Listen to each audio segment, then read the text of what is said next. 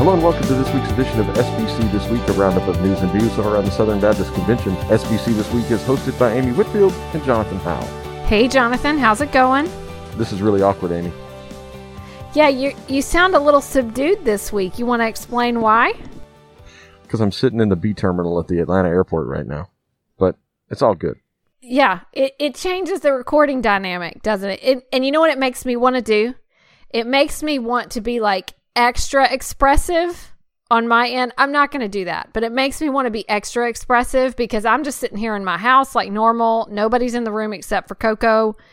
And so I can just talk, but you you're you got a mask on, you got like some people in the background I can hear. So you you really can't go all out on things. Uh, No. so it's it's tempting me, but Yeah. you know. Thanks. Appreciate that. Yes. You did this before. So I think you were in the Minneapolis airport. I did. I did record in the Minneapolis Oh, airport once. Yeah. So one, one that you could probably find a little secluded spot in, unlike Ye- Hartsfield Jackson International Airport. yeah, Atlanta's different. Yes. Yeah, just a bit, just a bit. Anyway, well, hey, we'll get after it. We've got a big episode. Who knew that 300 would be me recording from Hartsfield Jackson International Airport? So it is Yeah. 300, though. Congratulations, we made it 300 episodes. yes. How cool is that? And we've got a cool interview coming up later in the show with Art Toalston, formerly of Baptist Press. Uh, spent 28 years at Baptist Press, and he's going to join us here in just a little bit on the show. And then we've got a, a special surprise at the end of the show from our we do. official missionaries of the pod. Yes. Yeah. Yes. But we'll So- hold off on that. We'll explain Yes. that at the end. Gotta We'll listen. Gotta later. listen to the end to hear it. Yep. All right. And also, before we jump into it, do want to thank our sponsors. And uh, we mentioned them last week because uh, they had graduation. So we talked about them in the last couple of weeks. But uh, this fall, Southwestern Seminary announced a new joint Master of Divinity and Master of Business Administration degree built in partnership with Dallas Baptist University. This new degree path is designed to equip believers with a versatile degree for today's church and marketplace. Equipped with deep theological knowledge and flexible business skills, men and women will be able to use this training to take the gospel all over the world, wherever God may call them. If you're interested in this new joint MDiv MBA, then visit swbts.edu slash mdivmba for more information. All right. So let's jump into the news. Well, I, I think the, the guy next to me is, is actually looking that up right now. He's going to enroll, I think. So I'm kidding. It's a joke, Amy. There's nobody next to me. I tried to get as secluded as I could, but who knows? Somebody will, if there's an application today from, you know, the, the location points to the Atlanta airport, Colby, and you, you owe us like an extra month on the pod. So anyway. All All right. right. Well, let's jump into it. Some serious business actually to attend to this week, Amy. Uh, we've had a uh, ongoing conversation in the SBC with uh, regarding race, regarding a seminary president statement that came out a couple of weeks ago. There was a statement last Friday by Marshal Ausberry of the uh, NAAF, and uh, they put out a statement in response to that. There's been another statement yet again today, uh, kind of undergirding that statement from NAF last week. Um, Ausberry wrote in the statement and the letter from NAF last week that we affirm that systemic racism exists, and like all Southern Baptists, we oppose racism in all its forms. We do realize that there are theories and constructs that help us see and discover otherwise undetected systemic racism in institutions and ourselves. And uh, they affirm the ideologies do not supplant by any means the supremacy of Holy Scripture, and where such ideologies conflict with Scripture, it is Scripture that governs our worldview, our decisions, and our lives. That full statement is over at Baptist Press, as well as the story today on the statement from uh, a group of pastors, including former SBC President Fred Luter. Yes. So as this develops, if there are, are more things, we'll add links to the show notes uh, because it does seem to be an ongoing conversation. Yes. All right. So, uh, some other news from Southwestern this week. David Dockery has been named the interim provost at Southwestern after Randy Stinson uh, announced his uh, departure from the school to focus on his health due to a quote recurrence of a years long struggle with substance abuse that has exacted a progressively burdensome toll on my family and my health. Yeah, so this came as a real surprise to many. Certainly, we feel the gravity of a statement like this, and prayers and and just our hearts are with uh, the Stinson family. I've known them for a very long time, and so I was just deeply uh, affected by this when the news came out. Um, but as as uh, the institution has to continue on, and they need sort of a seamless transition, Dr. Dockery has stepped in and he has some experience in this. He served as the provost at Southern Seminary years ago, uh, before I eh, before I worked there, before he became president of Union University. And so he's and obviously president of Union University and Trinity. He definitely knows a lot about higher ed and what to do, so he'll be able to kind of step in and handle things immediately. But still, very very tough, very tough news. Yeah, very tough. So be in prayer for the Stinsons as well as our friends over at Southwestern. Um, some good news, Amy. Lifeway has donated nearly 30,000 Spanish Bibles to struggling Venezuelan communities uh, down in the, uh, the South American country, kind of ravaged by, by famine and poverty. Yeah, this is a, a really a really neat story that what they did it was bibles of nine different types for distribution across venezuela. Is through a global ministry partner that distributes copies of god's word throughout venezuela. And so it had large print bibles reference bibles a bible that's suited for students things like that. So really really neat opportunity. Even in the midst of covid it it they were able to do this. So they had five different categories of people. They had church members who did not own a Bible. They had new believers who did not own a Bible, elderly church members that might need a large print Bible, pastors who didn't own a reference Bible or a study Bible, and then youth who were from economically vulnerable believing families or new believers who didn't own a Bible so they could get the student Bibles. And so just a great focused opportunity to get the scripture into the hands of people. Absolutely. So, uh, a really, really cool story from Lifeway. Uh, the RVR is like one of the top selling, or if not the top selling, Spanish Bible in the world. So, Lifeway has uh, been Spanish publisher many times, or Spanish publisher of the year many times over over the past few years. And uh, congratulations to them on this really cool effort down in Venezuela. Some good news over at the EC, Amy. We have a new uh, co-worker. We've talked about, I think, on the podcast. We may have mentioned it in the last couple of weeks, but Scott Barkley officially joined us December 1st, and there's a story in Baptist Press this week really uh, capping that off and, and welcoming him to the team.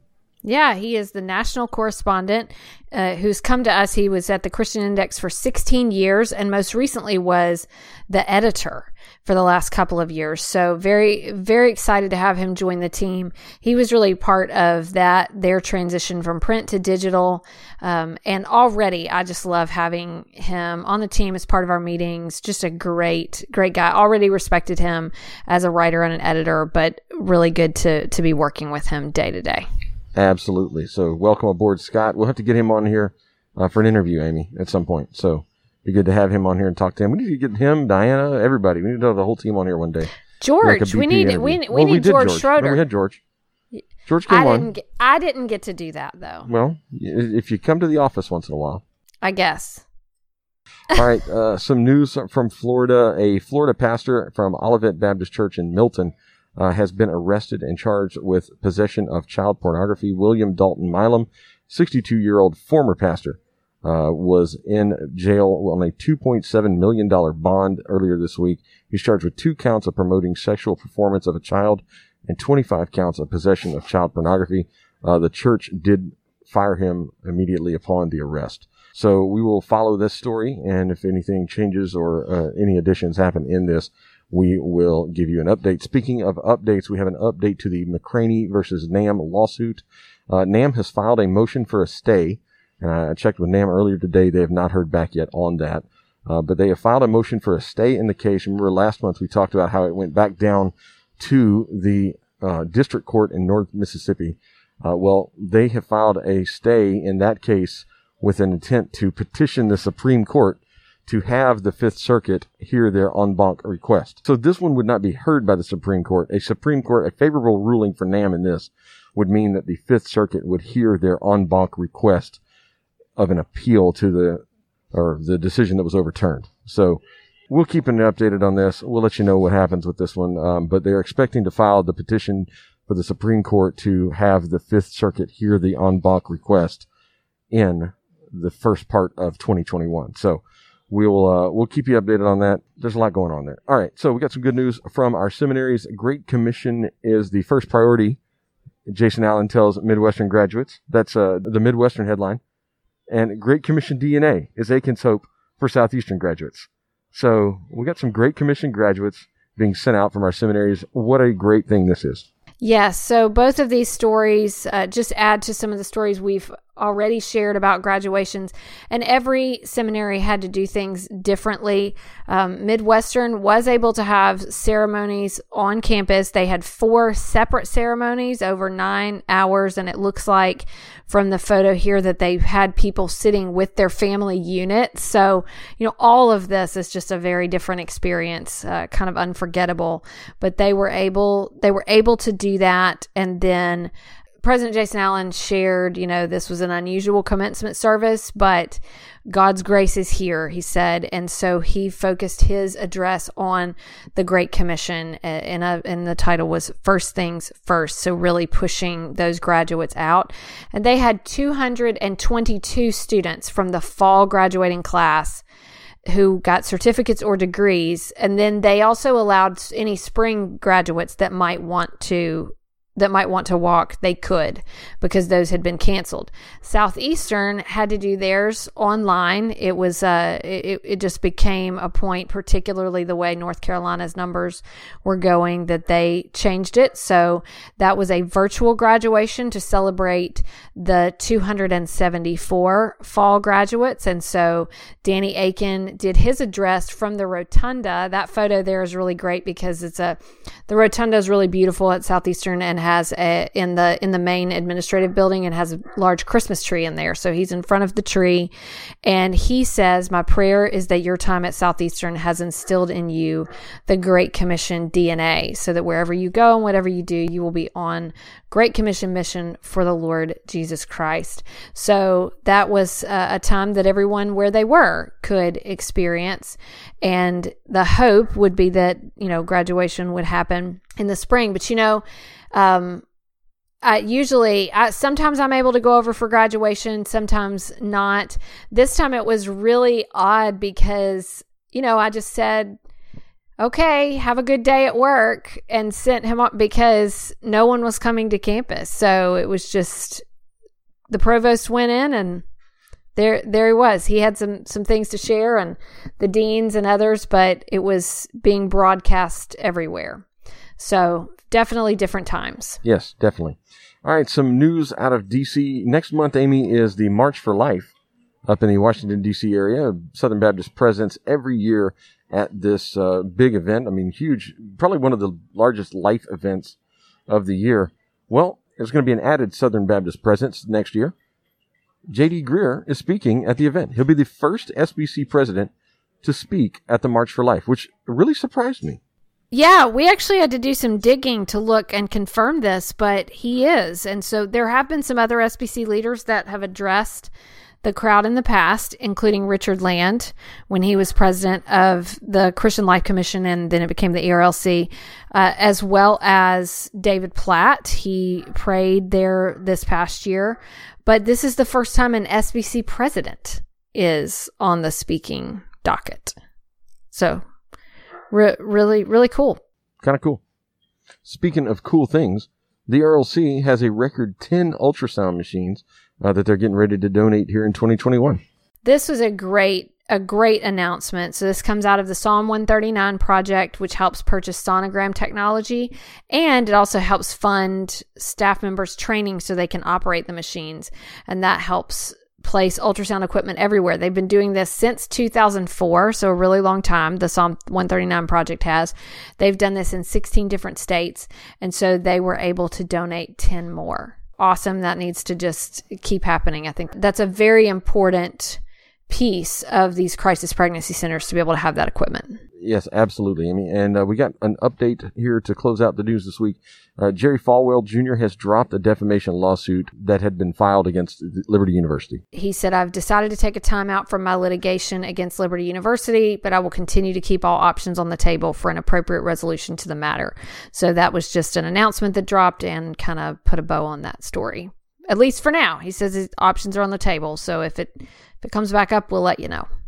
All right. Well, that's going to do it for our news this week and bring us to our interview with the one and only Art Toalston. All right, joining us on this special 300th episode of SBC this week is the one and only Art Toalston. Art, it is so good to have you on here. Well, thanks. It's uh, quite an honor to be here.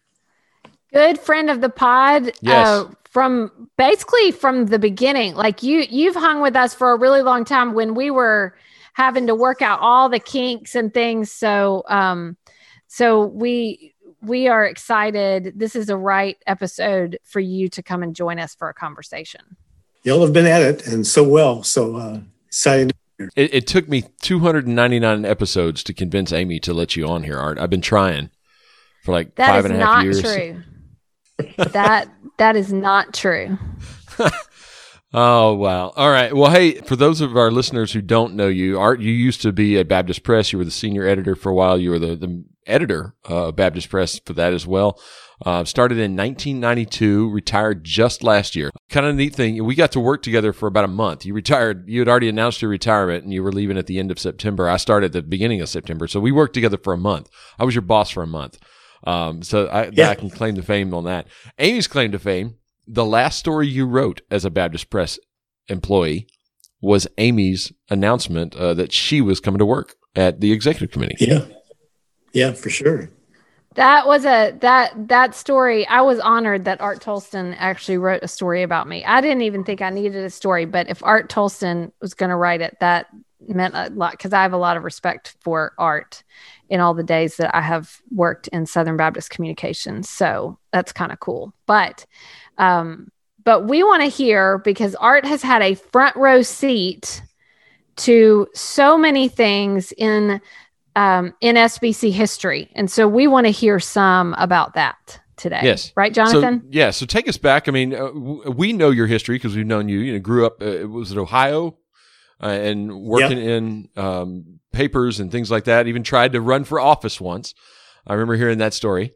Um, and but you wound up in journalism. Wound up at the the Foreign Mission Board uh, at that time. Now IMB, and then moved from there in '92 to Baptist Press. So t- talk us through how you wound up in Southern Baptist World and then wound up at Baptist Press. I uh, worked in newspapers in Ohio, but then my mother was from Mississippi, and we'd go down there for summer vacations. And so um, at a certain point, I kind of thought, well, I'd like to see how my mother's half of the family lived.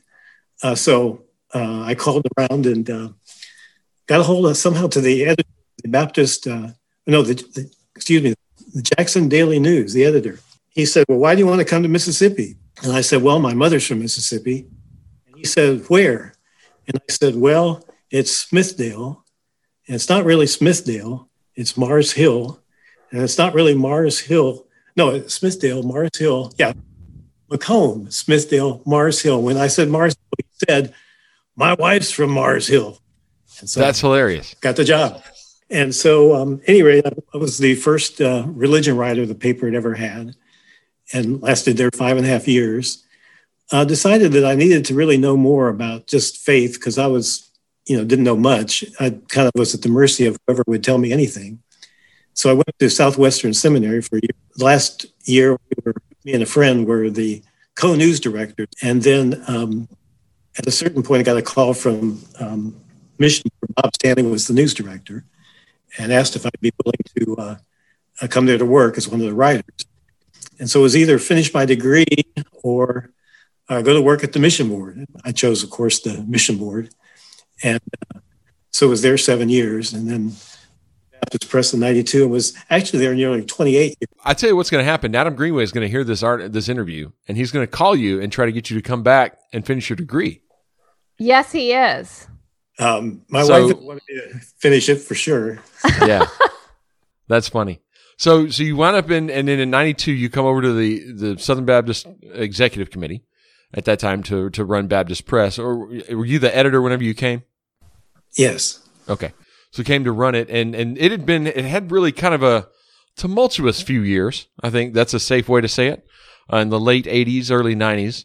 And so you walked in and you now are the guy in charge of the denominational news service and what was that like coming from from Richmond into Nashville as kind of the guy now having to figure that out on a day-to-day basis?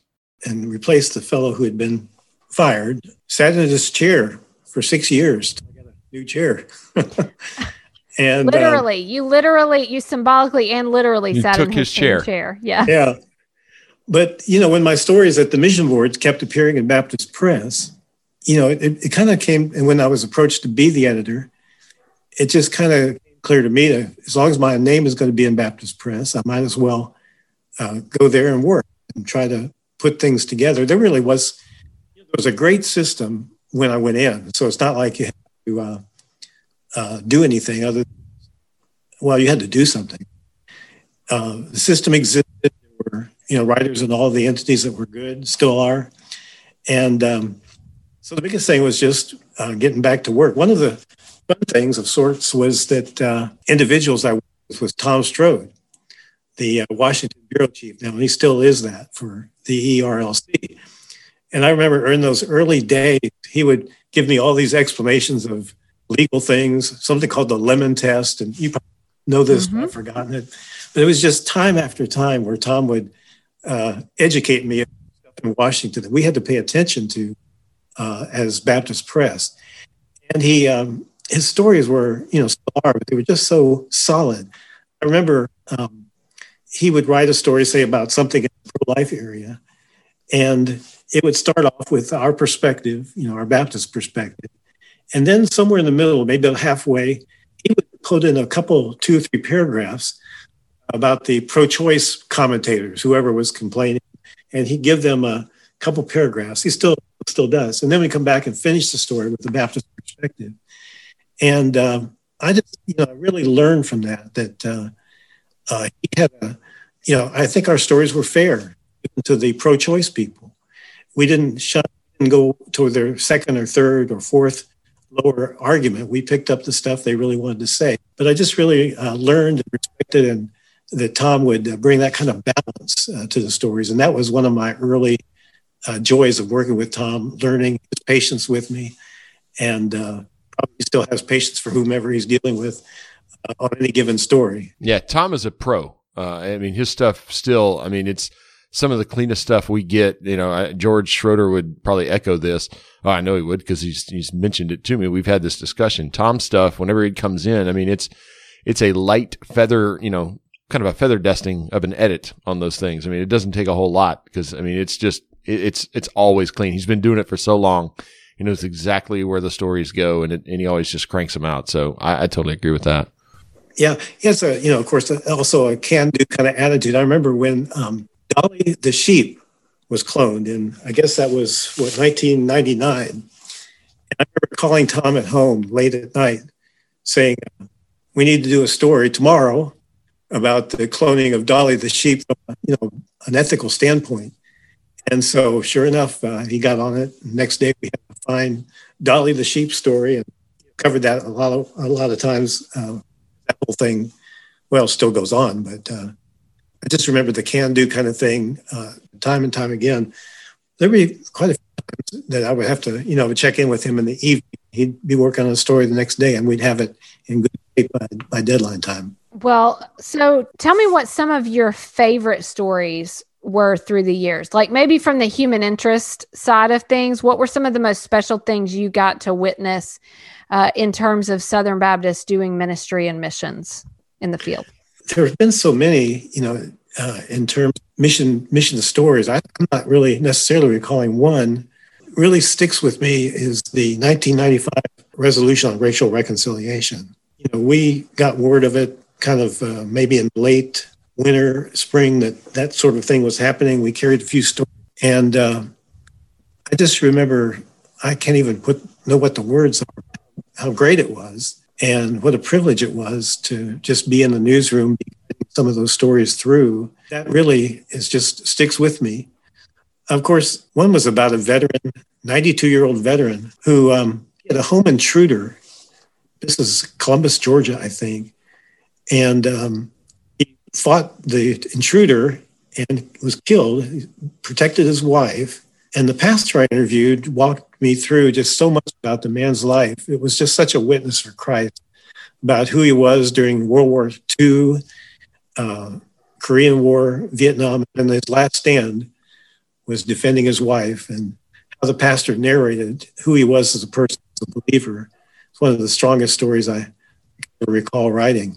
That actually that takes me a second because that just touches me. So with 30 years of experience, you know, roughly around 30 years in, in Nashville, plus your time at the IMB, Foreign Mission Board at that time. Walk us through like some of the people. I mean, you, you rub shoulders with a lot of, you know, probably dignitaries, things like that that come through the building or interviewed. What are some of the, the bigger interviews that you, you know, maybe a, an assignment or something that you had to go and travel and do that, you know, you look back on and go, I cannot believe I, I was able to do well, a lot of times it wasn't me writing the story or doing the interview. So I'm not too sure who I met. We had a lot of people come through, you know, delegations from Korea, and it was always fun to meet them.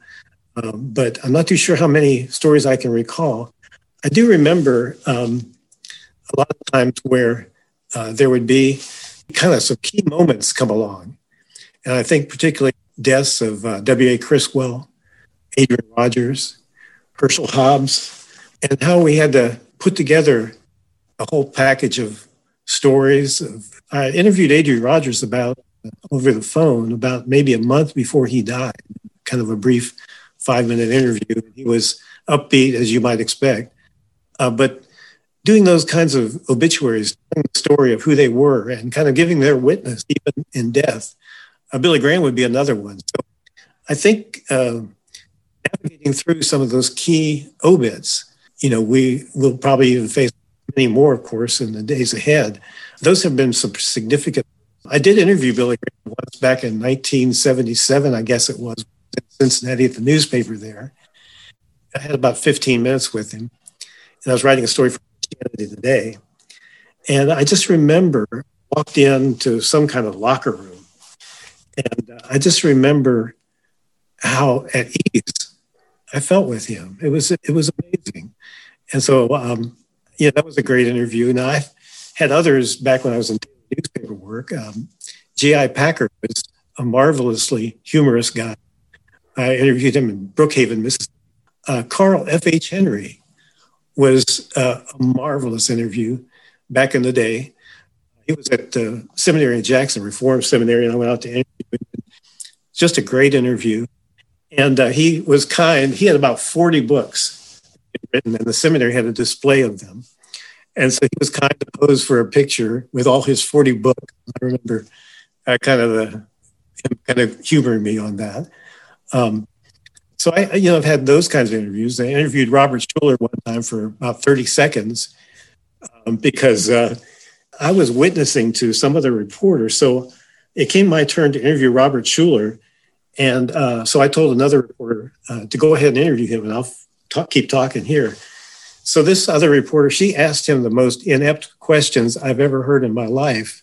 And so when it came my turn next to interview Robert Schuller, he had had enough of you know poor inept questions. So he said, "I'm sure you can get whatever you need by reading one of my books."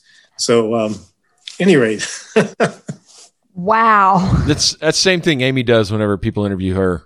So. Oh. T- you better take that back. I also got to interview Francis Schaeffer uh, when he came to Jackson for a seminar. Oh my goodness! That was a good interview, but it wasn't exactly the same as uh, you know uh, Carl F. H. Henry or um, or J. I. Packer. Those were kind of the two best. Uh, Chuck Colson I interviewed. Him. He was. Uh, I remember what. Well, actually, it was one of the first stories I ever did there where he came to Mississippi, and there was a ministry down in rural Mississippi, place called Mendenhall, and they had a thrift store. And so the ministry people and uh, met there. Chuck Colson came in, and I came in to do the story. And I just remember he walked around this thrift store rural Mississippi trying to make conversation with, you know, people, real rural uh, people, uh, most African Americans and just how he really tried to relate to people out there in the hinterlands of Mississippi. And I just respected the daylights out of that for sure. Wow. Well, have you have you had any experiences with like anything funny that has happened along the way or kind of surprising um you know th- sort of those things that stick out stick out in your memory maybe in the more humorous category i don't know um, we used to do a story or a kind of a I guess you'd say a column or something called BP Brights. And they would be one paragraph or two things that were funny. And for some reason, they just kind of died out. So I don't know if there was anything necessarily funny. But um, you asked the question. I'll try to, I'll say this one little experience I had. In the very first convention I was at, 92, a writer that we cover something, I forget exactly what, wrote something about Judge Pressler. It uh, caused a real controversy. And so Judge Pressler objected to what was written. And uh, so he came into the newsroom, and several others, I think maybe Ronnie Floyd was part of this discussion, gathered around. And so um, a number of them, I think James Merritt too, they all went off somewhere with Herb Hollinger, who was the vice president who had hired me. They all went off somewhere, and it left me there with Judge Pressler, just alone, just the two of us. And so um, I told him that I think I'm the one who's made this mistake. And uh, I don't know if he ever really had had, you know, too many people admit mistakes or whatever. We just had a, a good time that day. Uh, that while they were waiting for the other people to come back, it turned out that the writer had quoted him and from an, and made it look like he made a statement to the whole convention, which he had never done. Mm-hmm. So the writer kind of um, did us a did us a uh, disservice, a huge disservice, the way they framed the story. So they resolved it with Judge Pressler, and um, so he and I became friends that day, and pretty much had a friendship over the years. I mean, it wasn't like I called every day or anything, but he was always gracious uh, to everything we were doing at Baptist Press. That's the first time I think I've ever told that little moment of story. what would be the, some of the most memorable things from annual meetings? Which, of course, I guess you spent a lot of the annual meetings in windowless rooms, not not necessarily on the floor. Is that correct? Yeah, yeah. I'm always in the newsroom, uh, you know, co- editing copy, and also making sure that all the uh, stories are being covered. You know, we have a, a list right. of stories uh-huh. that need to happen. So making sure the writer is out there, or if there's something that breaks, um, you've got to find a writer to um, to do the story. One time, I think I was down to nobody, and I forget what was happening. But if, if one more thing happened, I didn't know who was going to cover it, and thankfully, nothing happened. That, but I just remember the tension of saying, "Oh, not not anything more, please."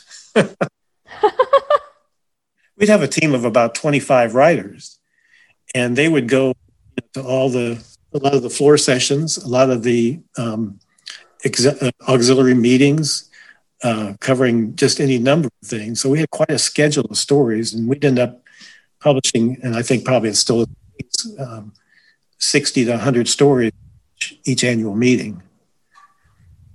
That's crazy. Are you just were you just exhausted at the end? Like, did you collapse at the end of the week? No, we we we didn't really. I didn't. Really, we had Fridays off, so I guess I could kind of come home and mow the lawn and things like that.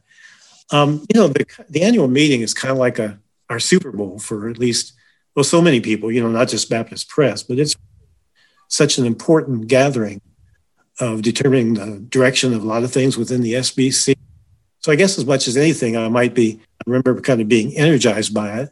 Maybe others did, but uh, I just came home and mowed the lawn and things like that. All right. So you now, though, you're in retirement, doing lots of different things, but you have written a book, Viral Vitality. So tell us how it came about. Well, I was, uh, I was, I have been working at the uh, Southern Baptist Historical Library and Archives two days a week since retirement. And when the building closed during COVID um, in March, uh, you know, I didn't have a job. And so um, I was at the YMCA, kind of flailing around in the pool. I can't I jump around and try to get some exercise. And I was just saying, Lord, what do you want me to do now? And um, it seemed like the was write a book. And so I'm still exercising there, and uh, um, and then I said, well, what would be the title? And the words viral vitality came to mind. More to the title now. I left the Y that day saying, well, I guess I'll try to write a book. And at that time, you know, I kind of had the idea that our supernatural faith, if you believe in the resurrection, we do believe in the resurrection, it's such a supernatural thing that, you know, really everything about our faith is supernatural. Everything about our faith should give us vitality. And so um, I had the first kind of idea that maybe it'd be um, viral vitality for your, you know, your soul, yourself. And then um, as I kind of working on it, uh, became viral vitality, vitality in your circumstances, and then uh, vitality in your relationships, and uh, vitality in your world. And that chapter is uh, church. You know, the church is a glorious thing. Um, you know, what is it? Second Peter says, um, you know, you're, uh, let's see, how's that go here? You're a chosen people, a royal priesthood, a holy nation, a people belonging to God. And so that's one of those chapters in the book. And then the fifth one is uh, uh, vitality in your future. And so um, it kind of came together. I was surprised as to how much from scripture that I'd been memorizing for years. Uh, started that around 2000. And, uh, a speaker at church just kind of exhorted us to uh, memorize scripture. So I started with the fruit of the Spirit uh, love, joy, peace, patience, kindness, goodness, faithfulness, gentleness, and self control. And I remember kind of speaking that to my daughter one day uh, at uh, cleaning up the table. And I said, You know, the fruit of the Spirit is love, joy, peace, patience. And she looked at me kind of like I was crazy because we made her do Bible drill. And she kind of looked like, Well, do adults do that too? And uh, so I don't know. I just kind of felt like I was really on to something. And, and uh, memorized the uh, wisdom from above, James 3.17. And, you know, that first year I probably only memorized four, five, six. It's really average about that. And so all these scriptures um, in different ways, I've got them on little laminated cards so I could sort them around as I was writing. And all they, all they, they all came together. There's one chapter that really talks about um, the fact that during a pandemic, a lot of things like uh, pornography, sex trafficking, uh, sexual abuse, these don't go away, opioid addiction. And so there's a chapter that kind of deals with, you know, hope for even in those kinds of things that people struggle with. And so, uh, although that came this ebook, I couldn't. It was such a fast track that you know no publisher really wanted to publish it because it wouldn't come out for I guess a few months. So I had to do an ebook of it, and uh, so it's the it's the third ebook I've done. The other two are about memorizing scripture. They're they're titled meditation, but it's another word for nobody wants to necessarily say memorize scripture. So I say, well, meditate on it then. And uh, so those that's that's the third book, and uh, uh, it's just really kind of exciting to see God kind of work through scripture I'd memorized in my brain to put together something like that. Very cool. And and, and by the way, uh, we can testify to the memorization because anytime you see art, if he's got a shirt pocket, his memorization cards are right there.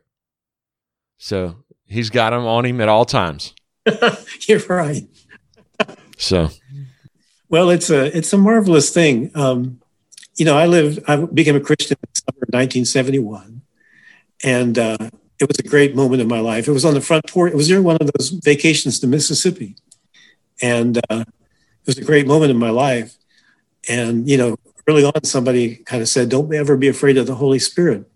But it wasn't until, you know, around 2000 that I kind of began seeing the power of God's word.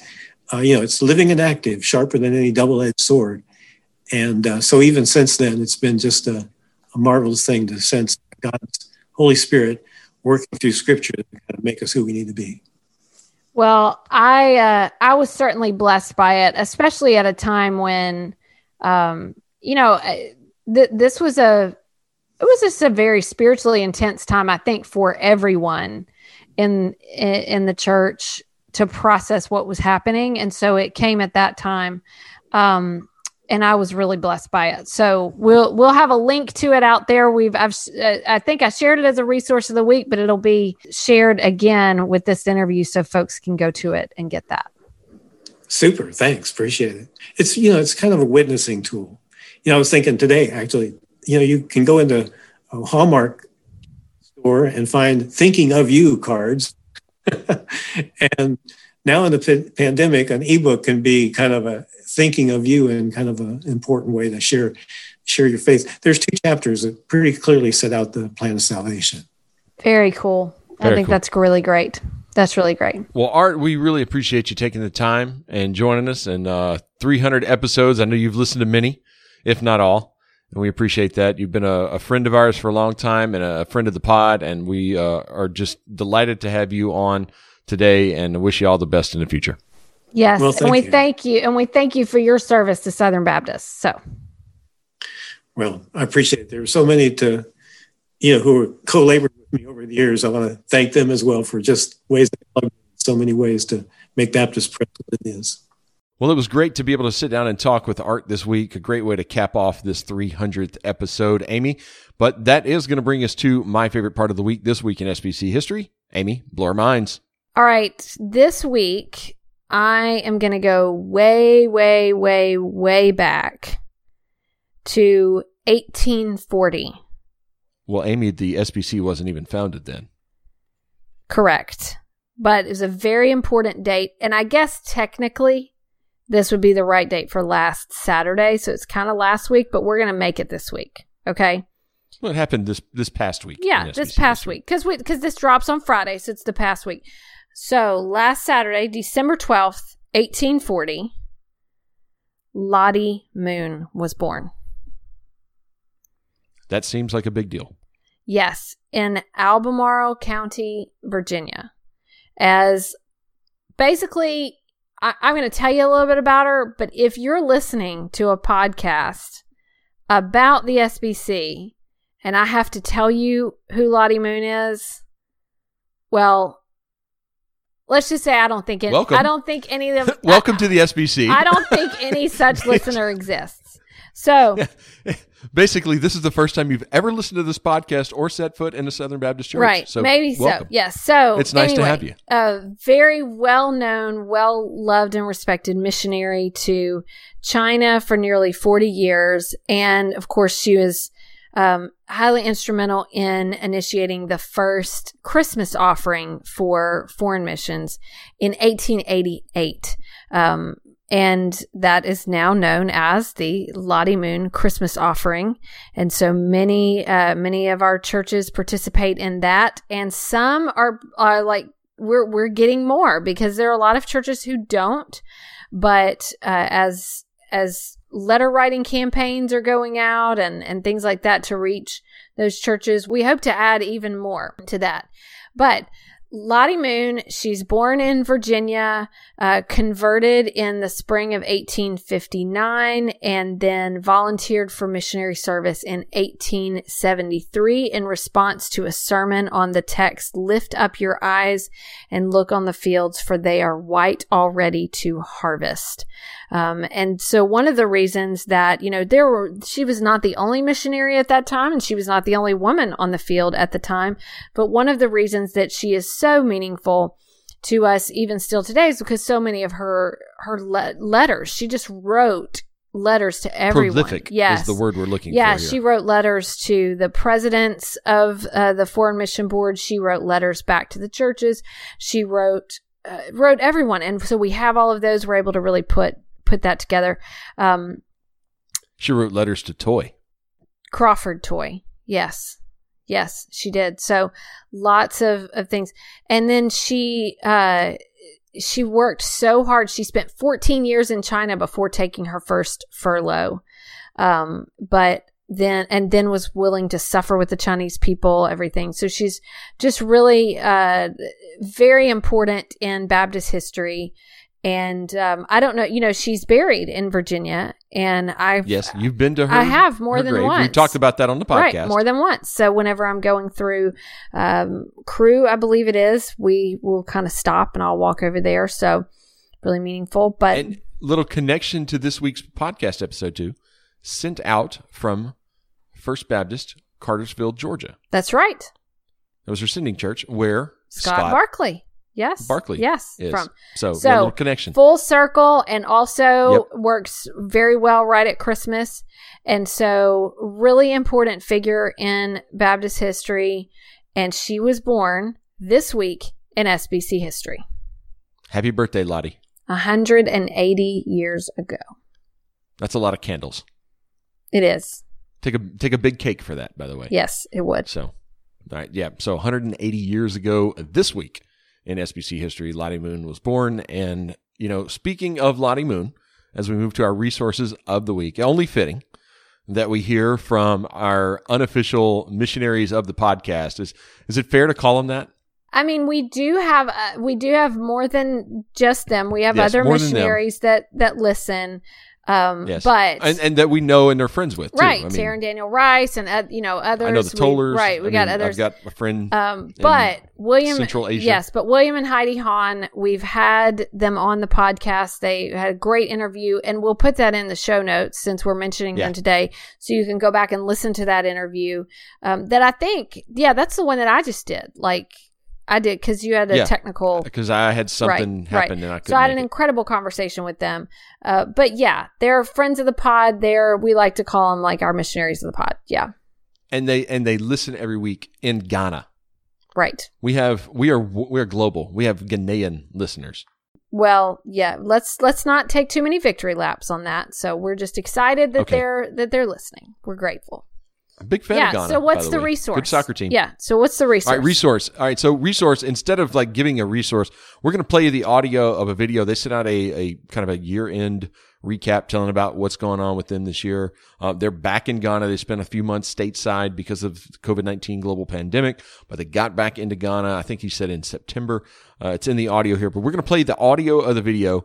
Um, you're not going to miss a whole lot because they talk about you know everything's audio based, so you you're not missing a whole lot on the video if you don't listen watch the video. But I do recommend you go see the video because there's going to be one part where they talk about their son and his unicycle, and they show him doing some tricks. And Amy, I would be laid up in a bed for a week if I tried that um, or longer Yeah. uh, because there ain't no way Not. that I could do that on a bicycle, let alone a unicycle. Yeah. No. No unicycles here.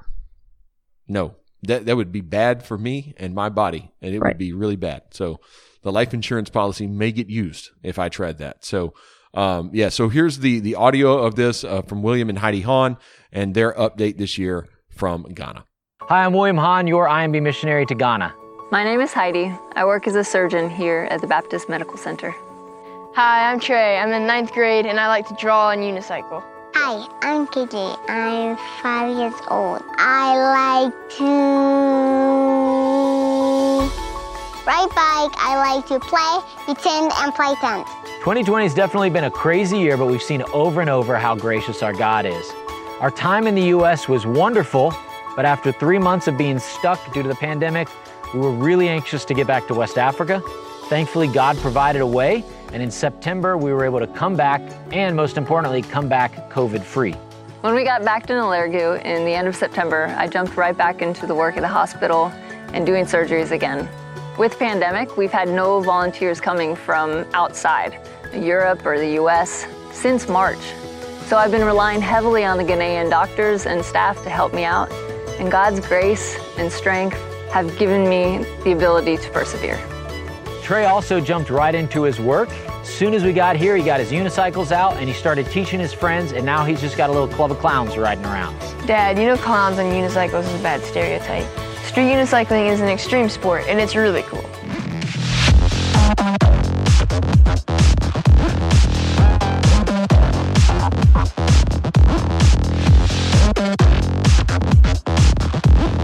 Okay, fair enough, Trey. KJ also has a new group of friends.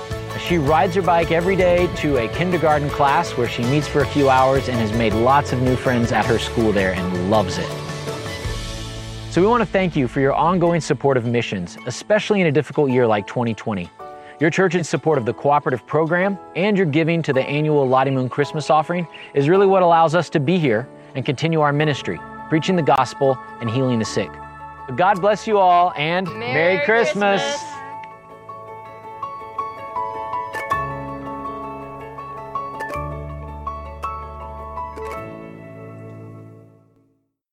All right, so we're going to leave you with that. That is our joint resource of the week this week because we think that just is a blessing to everyone, especially as we encourage people to give to the Lottie Moon Christmas offering.